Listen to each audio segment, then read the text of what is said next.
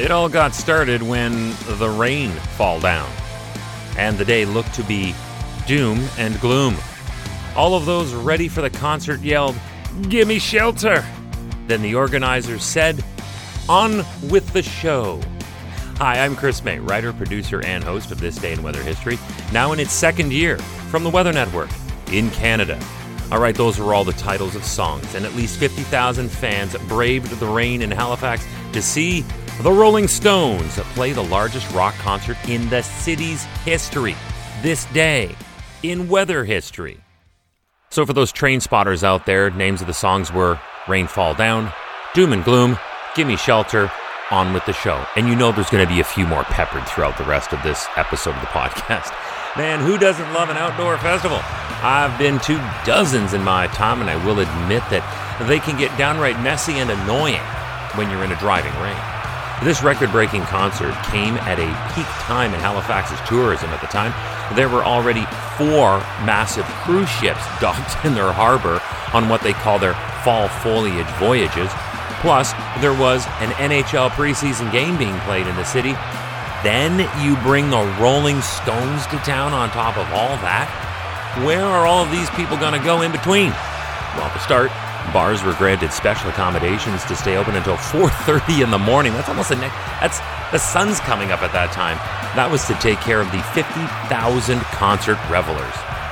But although the legendary Rolling Stones headlined the music festival held in Halifax Commons, this lineup also featured performances by hometown heroes Sloan, as well as the incomparable Alice Cooper and controversial Kanye West. He was probably thrown in so the kids under the age of 40 had someone to relate to. But the rain, it started early. First, as a light rainfall, while thousands were very slowly being guided through the security and onto the massive grounds of the famed inner city park. The rain continued to fall as Sloan opened up the festival. They were the first up, but the field just kept filling up with fans. Next was Alice Cooper. He was not as fortunate as the rest of the lineup. For his early evening performance, which is normally of the very theatrical type if you've ever seen him in concert, the skies opened wide, soaking the band and, hey, look, before I say it, I said he was theatrical. Soaking the band and a live python that joined Cooper on stage for one of his songs. Yikes! By the time Kanye took his turn on stage, the rain was starting to ease and then it was lighter again, just as Mick Jagger and the band took their turn on stage. Welcome to year two of this podcast. Right now, you're listening to the full version of today's story on your favorite podcast provider, but there's also the daily podcast video short.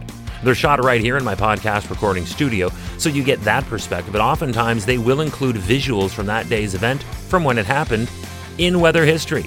So after listening to the full story, go check out the podcast video short on television or online anytime at theweathernetwork.com forward slash weather history. The problem with rain and miles and miles and miles and miles of cable and technology is that they don't mix well. As for the Stones, there were many technical problems early on in their show, no doubt caused by the wet weather. It seemed to get the better of Keith Richards, again, as he does have, let's be honest, the heaviest lifting musically.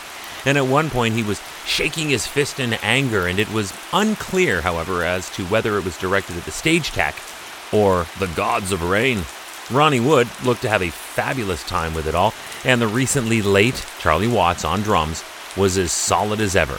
As for their knighted frontman, Sir Mick was at his amazing best as always in spite of the severe weather. Yeah, he braved it like it was nothing. They played a full 27 song set, a literal sonic attack for all the fans who braved the elements for their rock and roll heroes. Then they came back for a one song encore, and they only needed one song. You see, after the day everyone had and the enthusiasm through that massive set list of music, not one person left the grounds afterwards thinking, I can't get no satisfaction. The event was perfect. See, I told you I'd get at least one more song reference in there. Oh, back to Canada's rock band Sloan, who are, in fact, originally from Halifax. You hear those stories of bands who, years after they've retired, they can sit back and say, Remember when we opened up for. Well, to say that you opened up for the Rolling Stones is right at the top of any rock band's list. But Sloan, on this day, that was their third time opening for the band, who back in the 60s was the only band to directly compete with the Beatles for fans. That is some amazing feat. In the rain, in Halifax, and it was on this day in weather history. Tomorrow is September 24th, and for this one, we not only go back to the 19th century, but we're also going out to the furthest reaches of our solar system. It was here when German astronomer Johann Gottfried discovered the planet Neptune while at the Berlin Observatory. It's on this day in weather history with me, your host, Chris May.